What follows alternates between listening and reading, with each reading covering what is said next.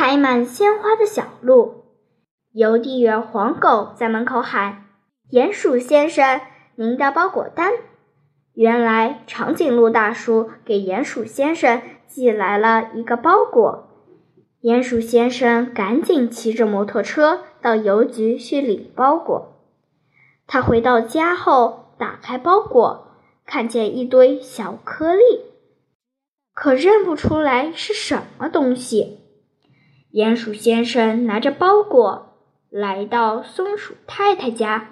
长颈鹿大叔寄来一个包裹，请您看看是什么东西。松鼠太太拿过来一看，里面空空的，什么也没有。原来包裹破了，里面的东西不见了，看来都漏在来时的路上了。鼹鼠先生很懊丧。春天来了。鼹鼠先生要去松鼠太太家做客，啊，通往松鼠太太家的路成了一条开满鲜花的小路。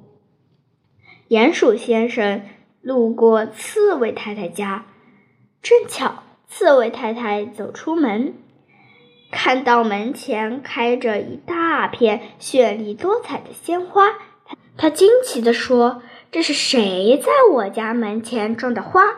多美呀！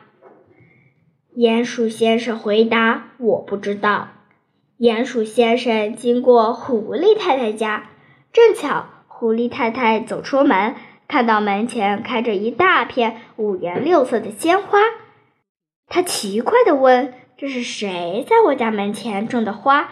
真美啊！”鼹鼠先生回答：“我不知道。”鼹鼠先生来到松鼠太太门前，松鼠太太走出门，看见门前的小路上花朵簇簇，小松鼠、小刺猬和小狐狸在那里快活地蹦啊跳啊。